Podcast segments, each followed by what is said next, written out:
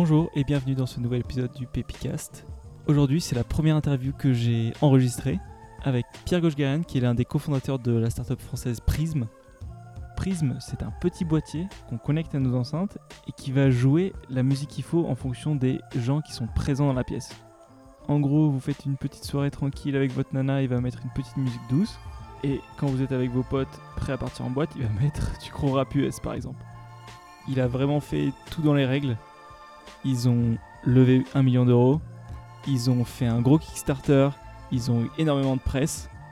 Pierre a un discours hyper intéressant qui est assez loin des success stories traditionnels des entrepreneurs. Il a aujourd'hui quitté l'aventure Prism et ça nous permet d'avoir une discussion sur tout le cycle de l'entrepreneur entre le début du projet, le pendant et puis le après. Qu'est-ce qu'on fait après sa startup? C'est vraiment une discussion que j'avais rêvé d'avoir depuis longtemps et je pense qu'elle sera utile à pas mal de monde. Si vous aimez l'entrepreneuriat, je pense que cet épisode va vous faire pas mal réfléchir. Première question, Prism, ça a commencé quand? On a commencé en juin 2013. C'est juin 2013, vous avez lancé la boîte ou vous avez commencé à vous rencontrer, etc. Juin 2013, on a, on- enfin moi je, réfléchissais déjà au produit, j'ai commencé en fait à rencontrer l'équipe, l'équipe fondatrice. Ok, donc. De, voilà, de juin que- 2013 à janvier 2014, en gros, c'était vraiment. euh, On affinait le concept, on euh, peaufinait un peu les, les- les fonctionnalités produits, on, euh, voilà, c'est ce qu'on a fait. Et puis après, on est rentré en janvier 2014 à, à l'incubateur des arts et métiers. Mhm. Et là, on a été à 100% sur le projet. euh, voilà, on a, on a arrêté tous nos travaux, euh, enfin nos, nos jobs à côté. Et, euh, et après, dix mois plus tard, on a fait le Kickstarter. Euh. Voilà. D'accord. Et je, je reviens du coup juste au début. Est-ce que, parce que ton, ton, ancien collègue m'a raconté que tu as eu, eu l'idée de Prism quand tu étais au chiottes, est-ce que c'est vrai? C'est vrai, ouais, ouais. Euh, tout est parti d'une histoire de- d'enceinte aux chiottes. Euh, parce qu'il y avait un besoin qui était simple, hein, qui était identifié, c'était de pouvoir chier tranquille, hein, tout simplement.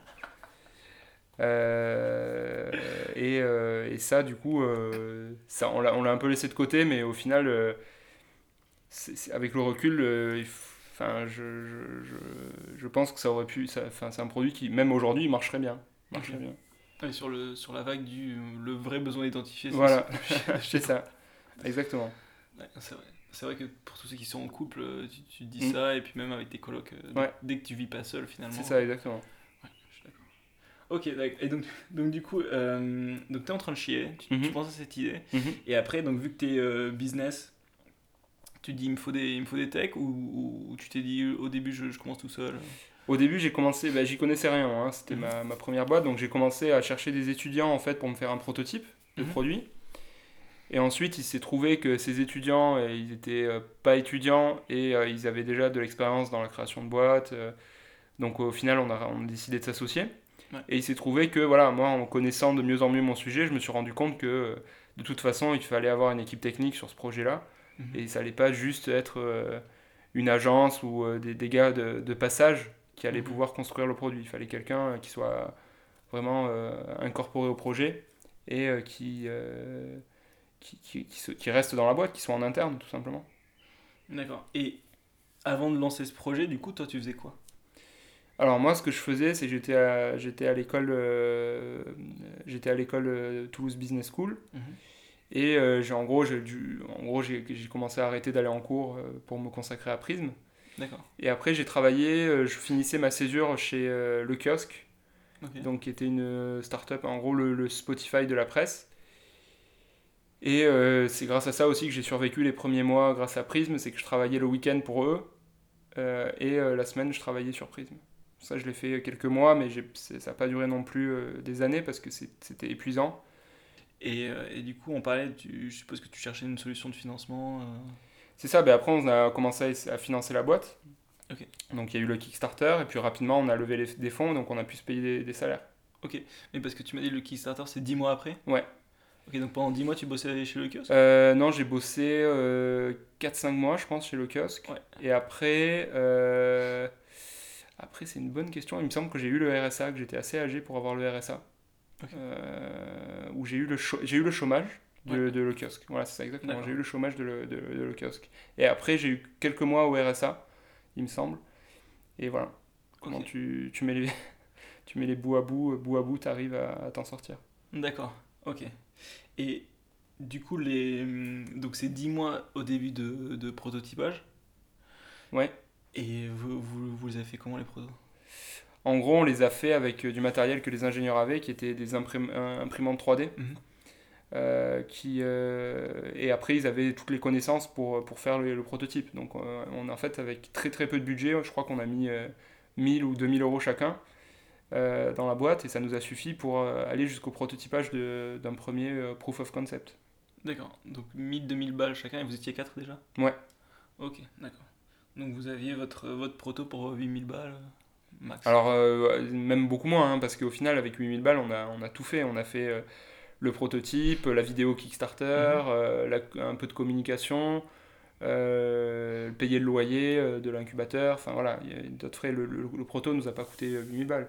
Le proto, au final, nous a coûté juste quelques cartes électroniques, un peu de, de bobines de plastique pour l'impression 3D, mhm. et c'est tout. Ah, du coup, max 1000 balles quoi. Ouais, ouais, oui, oui. Ah, c'est ouf. Ouais. Bah, c'est l'avantage d'avoir une équipe de 4 personnes. Ouais. C'est qu'en en fait, euh, le designer industriel, bah, il faisait les, euh, le, design 3D. Euh, ingénieur hardware, il faisait les, les, cartes électroniques. Le software, il faisait le, logiciel. Voilà. Avec ça, déjà, tu t'en sors. Avec ces compétences-là. Bah, magique. Et du coup, la vidéo, pareil, vous l'avez fait vous-même Donc il y avait Gaëtan. Non, on a payé, on a payé quelqu'un là. Je crois que c'était. D'ailleurs, c'était le plus gros budget avant Kickstarter. C'était le plus gros budget. Je crois avait, ça nous a coûté 2000 ou 2500 euros. D'accord. Et en acteur, vous avez pris des potes Ouais. Ok. Et du coup, juste la boîte de prod euh, qui venait filmer, faire le montage, etc. C'est ça, c'est ça. Ok. Du coup, vous êtes dit, bon, ça c'est un investissement important parce qu'en termes de pub. Euh, euh, oui, on s'est dit que c'était un investissement important et c'est pas faux parce que sur Kickstarter, il y a beaucoup de gens qui regardent que la vidéo et qui regardent même pas la description écrite. S'ils sont conquis par la vidéo, ils, ils achètent direct. Ok. Du coup, vous arrivez avec. Parce que Bon, vous avez fait un super Kickstarter, vous avez eu beaucoup de presse, mhm. mais enfin, de, au départ, vous arrivez avec un proto, euh, une vidéo qui est belle. Mhm. Comment vous faites la promo de tout ça ben, Beaucoup de bouche à oreille au final, c'est-à-dire euh, on a, je crois qu'on a une cinquantaine de personnes, c'était nos proches, des potes, de la famille qui, qui ont acheté. Et ensuite, c'est on a, on, a, on a contacté quelques journaux qui ont voulu accepter de parler de nous parce que le concept était vraiment nouveau.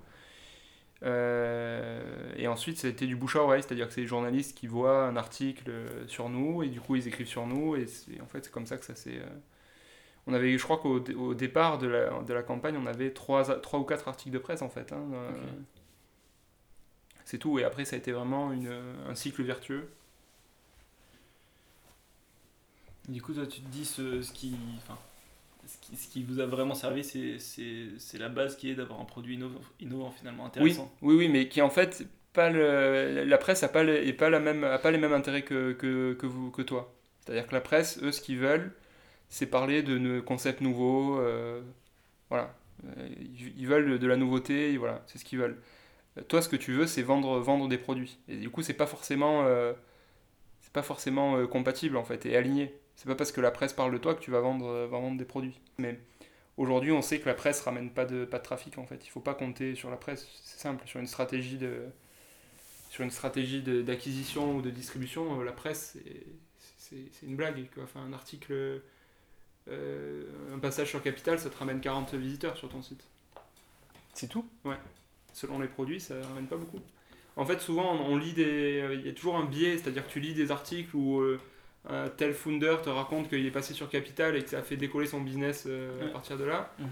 La vérité, c'est que pour, pour un, un, gars euh, qui a 2 millions de visites après un, article, après un passage télé, mhm. tu as 1000, 1000 autres startups à côté qui ont, euh, qui ont des passages télé et il se passe rien. Ouais, ok. Ouais, c'est la différence entre si je, si je vends genre, genre du miel ou quoi, où là tout le monde peut se dire voilà, et si je, peux, vends un produit qui n'est pas forcément pour tout le monde. C'est ça, exactement. Ou même, même si tu vends du miel, hein, je sais pas si je sais, en fait, je sais pas si le. Enfin, combien de fois, toi, tu regardes la télé, tu vois des pubs et tu, tu, tu, tu vas voir le site après ou tu vas te renseigner sur le produit, tu vois. Enfin, c'est hyper marginal, au final. Ouais, j'avoue. Donc, du coup, enfin, pas si c'était à refaire, mais Toi, tu dis finalement la, la, la relation presse, c'est moins important que d'autres que d'autres canaux. Ça peut être important, tu peux le faire pendant deux mois, histoire d'avoir des, des, logos à mettre sur ton site web et, et que ça puisse euh, favoriser la, la, conversion, mais c'est tout. Faut pas t'attendre à ce que la presse te ramène du trafic, ça c'est c'est faux. Juste en indicateur de crédibilité. Ouais. Ok, on est passé comme, comme ce que font la plupart des startups, on est passé sur BFM, on est passé sur... C'est ça, vu sur BFM, euh, BFM, M6, Capital, tout ça, enfin... D'accord. Là, ça peut être utile. Ok. L'article de presse, par essence, c'est un pic, -hmm. et ça retombe juste après. Donc, euh, tu peux pas faire un business là-dessus. Okay, toi, ce qu'il te faut, c'est des... de la croissance et des, des, quelque chose de stable, hein, une Mhm. distribution stable. Ouais. Faut, faut que ça se- faut que ça s'en- s'entretienne et que t'aies pas à rajouter de l'eau au moulin tous les. C'est ça. C'est ça exactement. D'accord. Ou même, ou même si, tu as, si tu as rajouté de l'eau au moulin, euh, il faut que tu saches combien, quelle quantité d'eau tu as à mettre pour faire tourner le moulin. Le problème, c'est que les- la presse, c'est hyper aléatoire. Euh, un journaliste, une fois qu'il a parlé de toi, il reparle plus de toi. Euh, donc, c'est c'est pas scalable du tout. Et vous, en termes d'efforts, vous mettiez beaucoup d'efforts pour avoir ces euh, séparations de Non, presse ou... non, non, jamais. On n'a jamais trop. Pendant le Kickstarter, oui, parce qu'on avait que ça. C'était le seul moyen de faire parler. euh, C'était le seul moyen gratuit de, de faire parler de nous. Mais après, non, on n'a plus du tout. euh, on a à un moment, à Noël, euh, à Noël dernier, on a, on a, on a engagé une agence euh, RP, mais c'est tout. Noël 2017, euh, voilà. On a eu pas mal de presse, mais c'est- tout. hein. On n'a pas, on n'a jamais cherché à pousser pour avoir de la presse. hein.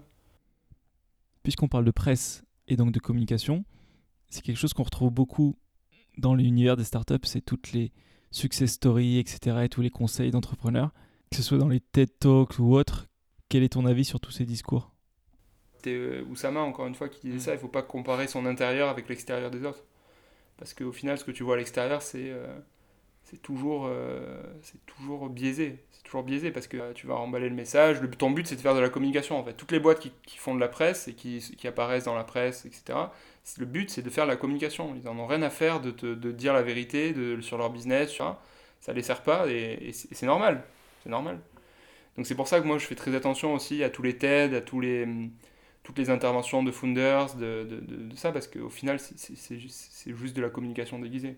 Je veux dire, euh, là, j'ai vu avant-hier une vidéo sur la création de Airbnb.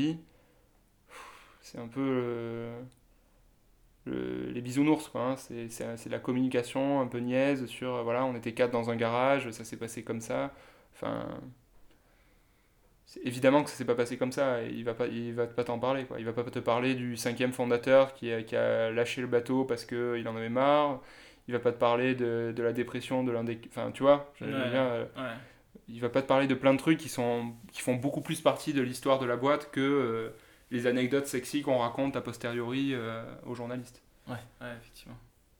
Oui, c'est bah, c'est un peu ce que tu disais au début sur le, sur le fait que chacun a son, a son intérêt. La presse, ils doivent vendre de la nouveauté et que, que, tu, que toi, tu vendes derrière, bah, au final, ils s'en ils sont, ils s'en foutent.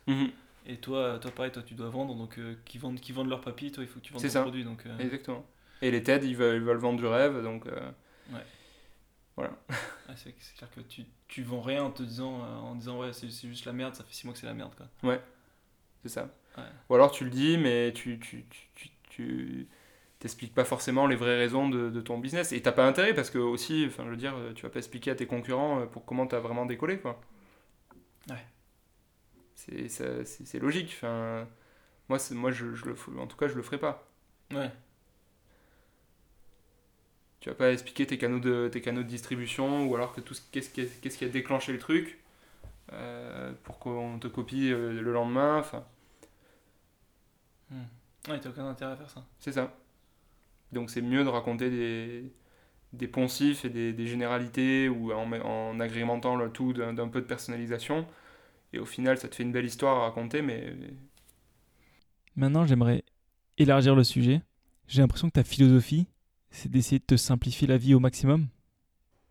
Ouais, ouais, je, je, je- ouais, je, je fonctionne pas mal comme ça, où c'est un peu fonctionnement bourrin, quoi. C'est-à-dire, euh, enfin, 80% ou 90% des choses, on s'en, juste on s'en bat les couilles, en fait. Ouais, Vraiment, ouais. euh, c'est pas important, enfin... Mm. Tu vois, bon, bon, l'alimentation, là, du coup, je me fais plus attention, mais jusqu'à maintenant, je mangeais tous les jours la même chose, euh, midi et soir, quoi. Enfin, Ah, midi et soir euh, aussi Ouais. Enfin, Les, les plats tout prêts Uncle Ouais. Ben's. euh, Ouais. euh, Les, les plats, les plats à midi, c'était les pâtes ou euh, ça, Ouais. et le soir, c'était Uncle Ben's. voilà. Bah, tu vois, au final, bon, après, maintenant, voilà, je, je change un peu parce que euh, je suis obligé, mais, mais non, mais même pour ma santé, si tu veux, je sens que c'est pas bon, mais tu vois, j'aimerais bien un système où t'as pas, pas besoin de te, te préoccuper de ça, quoi. Ouais. Bah, clairement, c'est vrai que. Enfin, c'est assez, assez marrant le, le, le renouveau du, de la vague fitness et de la vague alimentation fait que c'est un truc auquel on. Enfin, avant, c'était pas du tout dans nos esprits. Et maintenant, c'est, t'as l'impression que pour beaucoup de gens, c'est vraiment omniprésent du qu'est-ce que je mange, comment je le mange, pourquoi et tout. ouais. Ouais, ouais. Bah, tant mieux, ça, tant mieux pour les, tant mieux pour les gens. C'est. Ouais. C'est, je, je pense que c'est une bonne chose, ouais. Ouais, ben grave, mais c'est vrai que toi tu te dis, euh, euh, putain c'est un truc où c'est pas une question que j'ai pas envie d'utiliser mon cerveau pour me poser ce, ce type de question quoi. Du coup t'avais réglé la question de déjà ça fait... Ouais, combien de que tu mangeais comme ça? Oh, je sais pas, honnêtement, euh, ça fait un moment. hein. Je, je me souviens, mes colocs, euh, enfin, vraiment hallucinaient pas mal de, de me voir vraiment manger tous les soirs la même chose. ah, Même quand t'étais en collègue avec Gaëtan et tout, tu mangeais ça? Euh, non, euh, juste à la coloc, après juste Gaëtan. Ouais. Mais j'ai toujours euh, plus ou moins fonctionné comme ça. ça en fait, c'est juste que ça m'intéresse pas, en fait. C'est ju- c'est pas une question, c'est comme la manière dont, tu vois, dont je m'habille, tu vois. Mm. C'était une question que tu voulais me poser, mais Ah en fait, ça n'a pas trop rapport avec le business, quoi. C'est un mélange des deux, c'est-à-dire que c'est à la fois euh, j'ai trop, de trop de problèmes et trop de choses à penser pour euh, me faire chier avec ça, Ouais. et en même temps, j'en ai jamais eu rien à foutre au final, tu vois. Même en école, j'étais habillé tout le temps pareil euh, et j'avais pas de boîte. Mm. C'est juste que c'est ma personnalité. Ouais. Voilà. Bah, c'est vrai que c'est... Enfin c'est un- un- une des questions que, que, je, que je me pose de ouf, c'est le côté où tu sais t'as as plein de gens et moi je suis le premier client de ça de, de- qui euh, passent leur temps à écouter les conseils de ce que fait euh, Barack Obama et ce que fait Mm. Zuckerberg à s'habiller. Toujours c'est pas ça qui va te faire réussir, c'est sûr. C'est clairement pas ça. Ça, c'est des, des choses. euh, c'est un peu le. C'est un peu l'aileron euh, ou la flamme que tu mets sur ta voiture, quoi. C'est un Mhm. peu du nice to have quand t'as déjà la voiture. Mm. C'est pas l'aileron qui va te construire la voiture, quoi. Ça peut t'optimiser euh, un petit peu, mais voilà. Ouais, Le cœur du truc, c'est pas, pas ça. ouais, c'est ça. Ouais, c'est ça. Ton, ton, ton- point de vue, c'est vraiment l'optimisation, tu l'as fait à la fin, tu l'as fait pas au début. quoi. Bien sûr, bien sûr. Ouais, ouais, ouais. Là, le. le, le- c'est pas ça où tu. C'est pas ça qui te. Oui, oui, c'est exactement ça. ouais. C'est l'optimisation. Mm. Ouais, tu commences surtout pas par ça. C'est ça. Ok. Mais par contre, ça, ça te ferait une belle histoire à raconter dans ton TED de dire euh, ouais, euh, comme Zuckerberg, je m'habille. euh, parce que c'est, c'est, c'est- ça, c'est, ouf quoi. Tu, tu, tu t'as, t'as ta garde-robe qui est ultra simple et tu t'habilles toujours pareil. Et voilà. Ouais, mais encore une fois, euh, c'est pas ça qui va me. Ça, c'est que. Je pense que c'est que mino- minoritairement lié au business. Mm. C'est juste que j'en ai rien à faire en fait. Ça me- ça m'intéresse pas. hein. Mm. Ça m'intéresse- Comme la nourriture, ça m'intéresse pas. Enfin, j'aime bien de temps en temps me faire un petit resto, mais Mm. ça m'intéresse pas en fait. J'en ai rien à foutre. Du coup, je, du coup, je, voilà, je fais ce qui est le, minimum nécessaire et voilà. Mais c'est vrai qu'il y a deux types, enfin j'ai l'impression en tout cas qu'il y a deux types de personnes, des gens pour qui une source importante de leur plaisir dans la vie c'est la bouffe. Ouais. Et t'en as enfin moi, moi ma, ma, ma copine c'est ça, à chaque fois, elle me disait avec sa mère quand elles vont en voyage, genre, euh, donc elle réserve les hôtels et les Airbnb etc. Et la première question c'est qu'est-ce qu'on mange là-bas? Ouais. Toi tu t'en bats les couilles. Ah ouais, non, non, ouais, non, je m'en bats les couilles. ouais. Vraiment. Ouais, c'est ça. Bah, pareil, et bah, du coup, et, et j'ai un pote pareil, il m'a dit, il dit clairement à l'opposé, comme toi. euh, moi, le jour où tu me files une capsule euh, comme les astronautes, je Ouais. mange ça et j'ai tous mes apports, Ouais. euh, je prends ça direct et je me pose même pas la question. Ouais. Mais ça commence à arriver là avec Feed, Ouais. toutes ces boîtes là, mais Ouais, feed, pas vitamines, encore trop. euh, pas encore trop rassuré sur le truc. Enfin, c'est quand même des petites startups, c'est pas. Hmm. Ok, t'as pas, t'as pas sauté le pas encore. Non, non, non, j'ai pas encore sauté ce pas-là. Peut-être qu'ils ont besoin de plus d'indicateurs de crédibilité, comme plus de France 2, plus de, plus de labos. plus Euh, plus de labos, plus de. Je sais pas. Moi, je pense que ce, que, euh, ce qu'il me faudrait, c'est aussi pas mal de recul, c'est-à-dire dans, dans- dans quelques années, tu vois. Si dans quelques années, il n'y a, il y a toujours pas de scandale qui a éclaté, peut-être que je m'y mettrai. Pour revenir sur ta philosophie de vie, en fait, tu fais pas de sacrifice en mangeant toujours la même chose. Tu te fais pas du mal, en fait. Tu te forces, tu te forces à rien. Et il faut pas. Il faut pas. Si t'adores la bouffe, euh, t'imagines. euh, Enfin, si t'adores la bouffe et que t'as ta boîte, euh, tu vas pas t'arrêter de, de bouffer. Ou si t'adores t'habiller, je sais pas, si t'es fan de Ouais. mode et euh, t'as une boîte, bah continue à t'habiller, fais ce qui te fait plaisir, tu vois. Ok, ouais. Parce que tous ces trucs où tu t'en bats les couilles, où du coup tu mets zéro intérêt dedans. Du coup, ça te libère pas mal de temps pour faire ce qui t'intéresse. C'est ça, de temps et surtout de l'énergie aussi. Ouais. C'est-à-dire que- comment tu différencies? Ben, au final, je, je pense que dans une journée, il faut plus raisonner en termes d'énergie qu'en termes de temps. Je le vois parce qu'en fait, euh, quand il y a des soirs où tu arrives chez toi et il te reste du temps, et au final, tu es vidé. Tu n'as plus envie de rien faire, tu te mets Mhm. devant la télé ou devant un film euh, et tu, tu végètes. Quoi. Donc, euh, moi, je raisonne plus en termes d'énergie qu'en termes de temps. C'est-à-dire, euh, est-ce que je veux mettre cette énergie dans. Euh, même si c'est des petites quantités d'énergie, tu vois, mais c'est est-ce que je vais mettre cette énergie dans euh, choisir mes vêtements, dans Ouais. choisir, un- choisir ce que je vais manger, cuisiner, tu vois? Hmm. C'est pas, pas vraiment une question de temps, c'est plus que ça me prend de ça me prend de l'énergie, de la réflexion et que j'ai pas envie de pas envie de Mhm. gaspiller cette jauge de d'énergie à ça. Pour continuer sur l'histoire de la jauge d'énergie, il y a un peu deux théories qui s'affrontent. La première, c'est que chaque truc que tu fais te prend de l'énergie, du coup, il faut que tu limites au minimum pour conserver ton énergie. Et la théorie opposée, c'est de dire que chaque truc positif que tu fais te rapporte de l'énergie. Du coup, fais un maximum de trucs cool pour augmenter ton énergie. Euh, oui, mais je pense que c'est. Je pense que au final, c'est pas incompatible. C'est-à-dire que moi, des choses comme euh, s'habiller ou euh, manger, c'est, c'est, c'est- ça me prend de l'énergie, mais ça, m'en amène pas, Ouais. si tu veux. Donc au final, euh, le sport, à l'inverse, tu vois, euh, ça, ça, te, ref- ça te remonte ta, ta, ta jauge d'énergie. Ouais. Et du coup, ça, c'est, c'est intéressant, c'est pour ça que j'en fais. Ok, ouais, tu fais, tu fais, tu fais ça parce que tu kiffes aussi, pas juste Oui, parce que je kiffe, oui, bien sûr, bien sûr. Et tu fais juste, juste escalade là en ce moment? Euh, boxe, je me suis mis à la boxe. Ok. Récemment, tu t'es remis ou tu t'es mis pour Je me suis mis, je me suis mis. Ça fait deux mois, un truc comme ça. Tu kiffes? Ouais, c'est cardio, c'est bien, ça me vide vraiment. euh, tu Tu vides fais- vraiment l'esprit. Tu fais du sac ou tu fais avec un prof ou tu... Non, non, je fais avec euh, un cours, cours commun, donc euh, je me prends des droites, c'est ce que tu veux Ah savoir. ouais c'est un, peu, un peu ma question. Ouais. Parce que t'as, t'as encore le, t'as encore le visage nickel, Ouais, ouais. je, je t'ai soupçonné de... t'as des, t'as des masques, t'as des... Ok. tu te fais pas réduire en bouillie euh, le premier jour, heureusement. Ouais. Non, non, je fais... c'est bien parce que c'est cardio et du coup ça te... tu penses à autre chose, c'est vraiment... Parce que l'escalade, le problème c'est que c'est... T'es, t'es concentré, mais en même temps, euh, éner- c'est- c'est- tu, peux sortir plus énervé que quand t'es rentré, quoi. Bah grave. De ouf parce que c'est, un peu comme... Pas comme si tu jouais aux échecs, mais presque. Parce Ouais. que tu sais, tu te dis putain pourquoi j'y arrive pas. Ouais, et, ouais. et si, enfin, si tu finis une session qui est en- encore ouverte dans ta tête, t'as un peu une partie de ton cerveau qui continue à travailler sur le truc. euh, je sais pas si ça te fait ça toi. Non, non, mais bien sûr, ouais, c'est ça. C'est, Je pense que c'est bien comme sport, mais il faut pas faire que ça, quoi. Ouais. Parce que sinon, euh, tu... t'as pas le bénéfice du sport qui est euh, qui quand même te vider la tête et te Ouais. et te vider aussi le corps, quoi. C'est-à-dire qu'il faut du cardio, il faut quelque chose qui te où tu ressors t'es lessivé. Ouais, c'est clair. Par contre, ce qui est trop stylé, c'est les, euh, enfin, le- la population à l'escalade. Ouais, Genre, moi, c'est vraiment le, le truc où les mecs le sont le plus sympa du monde. ouais, ouais, c'est des baba cool un peu. Bah, grave. Genre, tout le monde s'entraide. Ouais, donc du coup, euh, pour, revenir en- à, ce qui, à la question de l'énergie, c'est- tu te dis, ouais, il y a plein de trucs qui te, qui te remettent de l'énergie, type sport et, et tout. Et, euh, et d'autres trucs où juste tu perds de l'énergie, comme Mhm. faire un genre remplir ta feuille d'impôt ou ce Mhm. genre de trucs, quoi. Ouais, c'est ça. Ouais, donc du coup, tu te dis. euh, C'est marrant parce que je sais pas si t'as lu euh, un bouquin. Je sais pas si. Je crois que c'est Getting Things Done de David Allen. Euh, ça me... Ouais, je connais deux noms, mais j'ai pas lu, non, en effet. Ouais, en gros, il dit ça. Il dit en gros, tu fais un système où tu notes tout. Mhm. Et l'idée, c'est que. Euh, c'est de savoir qu'est-ce que tu fais. euh, genre, on est mercredi, il est 16h de l'après-midi, qu'est-ce que Mhm. tu fais, tu vois? Et il dit, bah, tu regardes, tu regardes ta liste de choses à faire et tu dis, bah, ok, j'ai une heure devant moi, mais ma jauge d'énergie, elle, est à, euh, elle est à 4 sur 10. Mhm. Donc je vais pas m'atteler à un truc. euh, Mm. Typiquement, je vais pas faire mes impôts parce que ça va juste me vider et, Mm. et je suis mort quoi.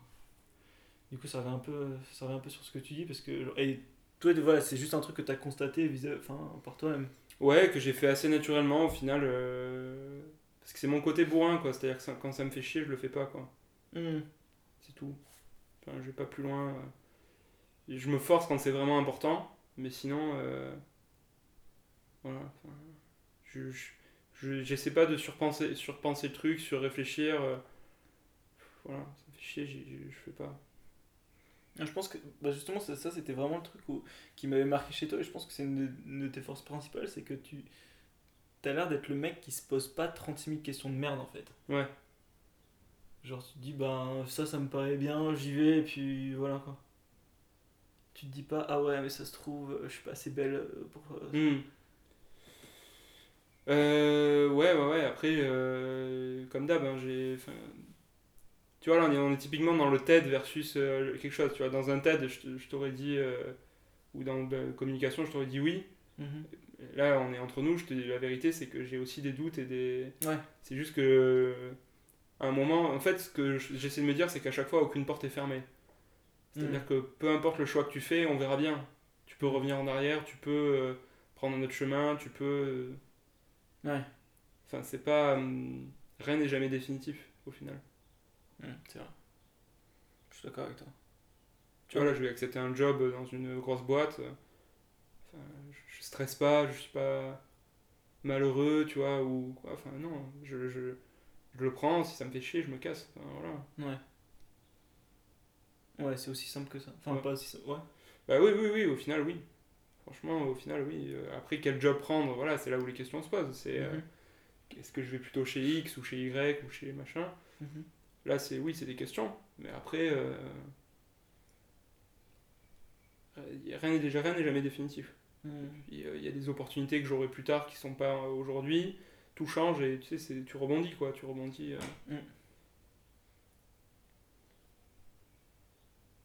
Et tu. Donc là, t'as as, plutôt pris ta décision niveau, euh, niveau job, A priori, a priori. pas sûr encore. Parce que ouais, t'as encore un ou deux. J'ai encore un ou deux projets euh, start-up là qui, euh, qui, qui veulent m'associer où je, je dois finir de, de, de les auditer entre guillemets. Ouais. Et euh, après, ouais, sinon j'irai dans une, une grande boîte. Parce que c'est vrai que c'est le, c'est le côté. euh, Enfin, c'est le côté intéressant de ton cas, c'est que le, ton expérience est suffisamment euh, valorisée du coup pour. euh, Pour avoir le choix, ouais. Ouais. Hmm. Je m'y attendais pas, hein, je, savais, je savais pas. hein, Ouais. que ça allait- ça allait- Toi, c'était genre. tu- Ouais, jusqu'à quelques mois avant de commencer à avoir des retours, tu te disais. euh, Bah, je réfléchissais pas à ça, c'est-à-dire que j'étais encore en mode est-ce que je pars ou pas de prisme? Ouais.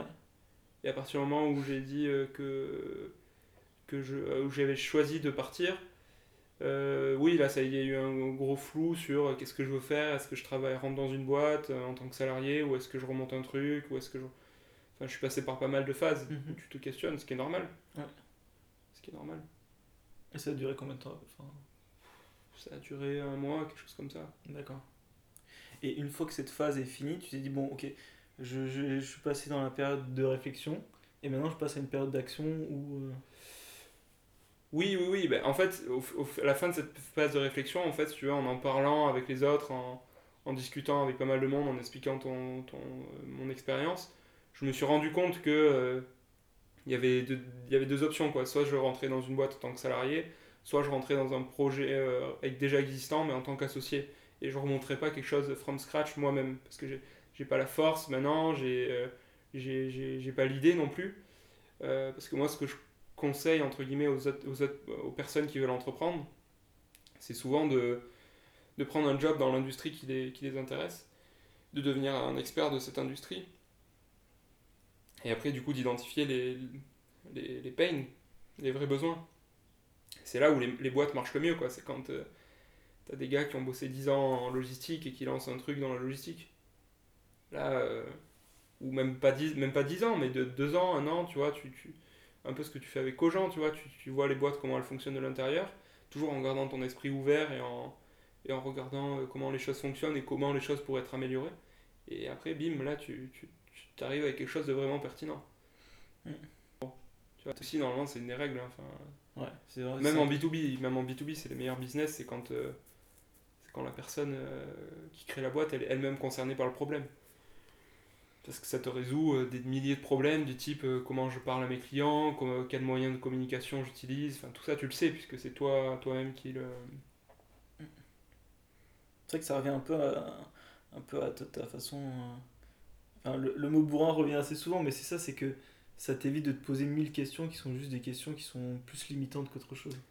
Qui sont limitantes et qui sur- sont surtout incertaines. C'est-à-dire qu'en gros, euh, euh, à partir du moment où tu rentres dans l'étude de marché, ce genre de choses, tu as toujours un biais en fait. c'est très difficile de savoir ce que ta cible veut et, et comment elle le veut et comment il faut lui, quel message il faut lui servir si t'es pas toi-même dans la cible. Hmm. Parce que en fait, t'as beau faire des études de marché, tout ça, c'est pour ça qu'il y a plein de boîtes qui comprennent pas les millennials, tout ça. C'est que t'as beau, as beau faire des études de marché, enfin, à partir du moment où quelqu'un euh, déjà intellectualise euh, pour, euh, pour répondre, c'est biaisé. Ouais. C'est clair. Ouais, t'es loin. Enfin, il y a, peut-être deux mecs dans le monde qui ont 55 ans et qui arrivent à faire des jouets pour filles de, de 4 ans et ça marche de ouf. Mais pour la plupart des gens, c'est une, une mauvaise idée quand même. C'est ça. Et même euh, les mecs de 55 ans, ils t'inquiètent pas qu'ils testent leurs produits auprès de leur, leur propre petite fille, quoi. Ouais. Ouais, c'est clair. Ouais, t'as pas de.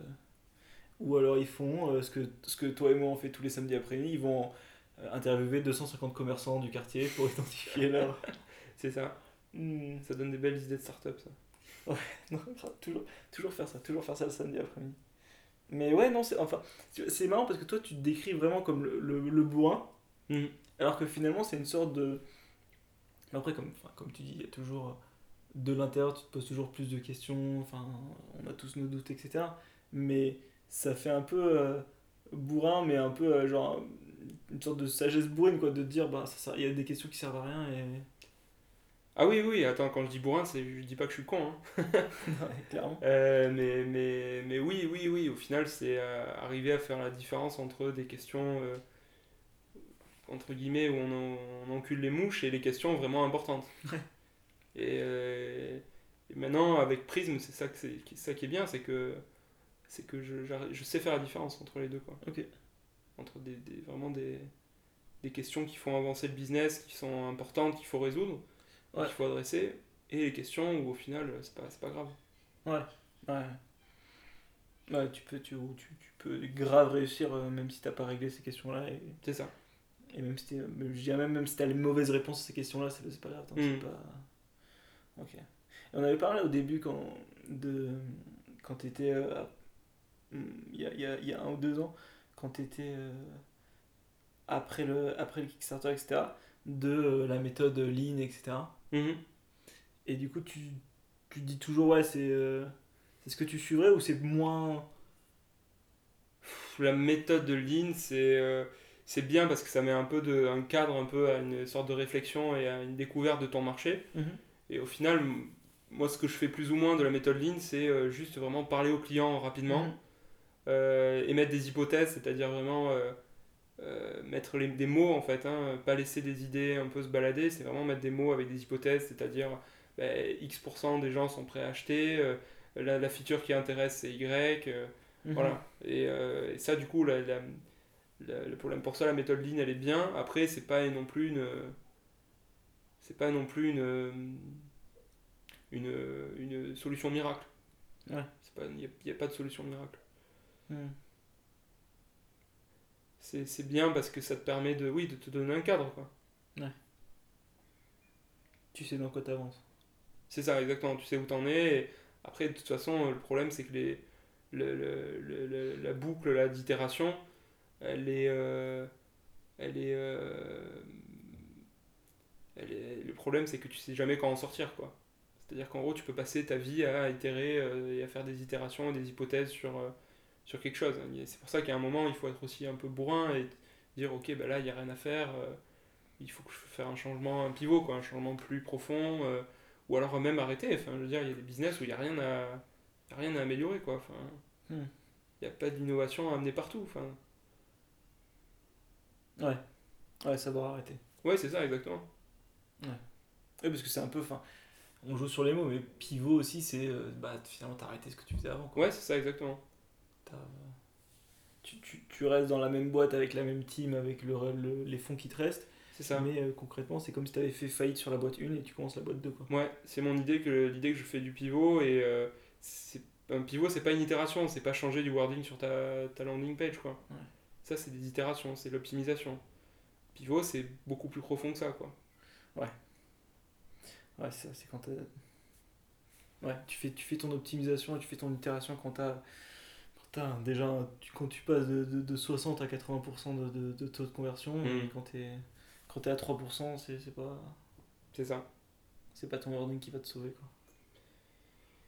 C'est moi, c'est mon avis en tout cas. C'est, c'est- je pense que ça peut être euh, débattu, hein, mais en général, euh, moi, mon avis, c'est que justement, euh, du wording, de, des belles images, tout ça, c'est, important. Ça peut t'aider à améliorer ton taux de conversion, mais le, le gros, du pro, le gros du problème, c'est le, le gros du, du business, il est déjà fait. Quoi. C'est le produit que tu proposes, à qui Mhm. tu le proposes et quel, quel pain tu essaies de résoudre.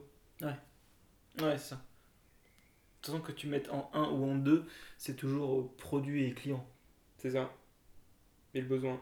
Enfin, il- ce qui est, qui est lié à tout, au final, qui est lié au Ouais. client et au, au, au produit, mais, mais oui, c'est ça. Hmm. Ouais, et toi, du coup, tout ça, j'entends discuter avec d'autres. euh, Parce que du coup, je sais pas exactement comment ça marche, mais du coup, en- en- quand, quand tu montes ta boîte, etc., que t'as- que tu as, de la presse, que tu as des investisseurs et tout, du coup, tu te fais un petit réseau d'autres entrepreneurs, d'autres euh, sortes de mentors Euh, ou- oui, oui, oui. Après, le réseau, c'est un peu comme le réseau dans la tech, c'est très facile à faire et à défaire aussi en même temps. C'est-à-dire que faut, faut l'entretenir, faut, tu vois, c'est donc euh, c'est un- peu euh, c'est un peu comme les, les, stars de cinéma, quoi. C'est-à-dire qu'en gros, quand ça marche bien, tout le monde te contacte, tout le monde veut un café avec toi. Et puis euh, ça s'essouffle, et puis après, personne n'a rien à foutre de toi, ce qui est normal. Ce qui est normal comme moi, je le fais avec d'autres personnes. Il a pas de. Il a pas de. Il a pas de. pas d'influence de, tu vois, ce genre de choses. Hmm. Oui, comme dans la... C'est juste que, ouais, il y a un moment où t'es un, un peu le pot de miel, donc euh, tout, le monde, euh, C'est ça. tout le monde vient à toi, et puis après, ceux, qui vont, ceux avec qui ça va vraiment fitter. euh, Il y en a quelques-uns avec qui ça fit vraiment, et oui, tu, tu gardes des liens plus forts, mais sinon, oui, ça. De toute façon, j'ai l'impression que c'est une sorte de ligne directrice, c'est de ne pas trop perdre de temps sur. euh, Globalement, si tu veux, je pense que quand même, on, a- on- on- voilà, la vie est courte, donc il faut pas. Faut pas perdre de temps, faut, faut se faire plaisir, faut aller à l'essentiel. C'est impo- c'est important. Et voilà, j'espère que vous avez apprécié. Au-delà de tout ce qu'il y avait à apprendre de son aventure entrepreneuriale, suite à cette discussion, j'ai arrêté d'essayer de tout optimiser et j'ai commencé à simplifier la vie.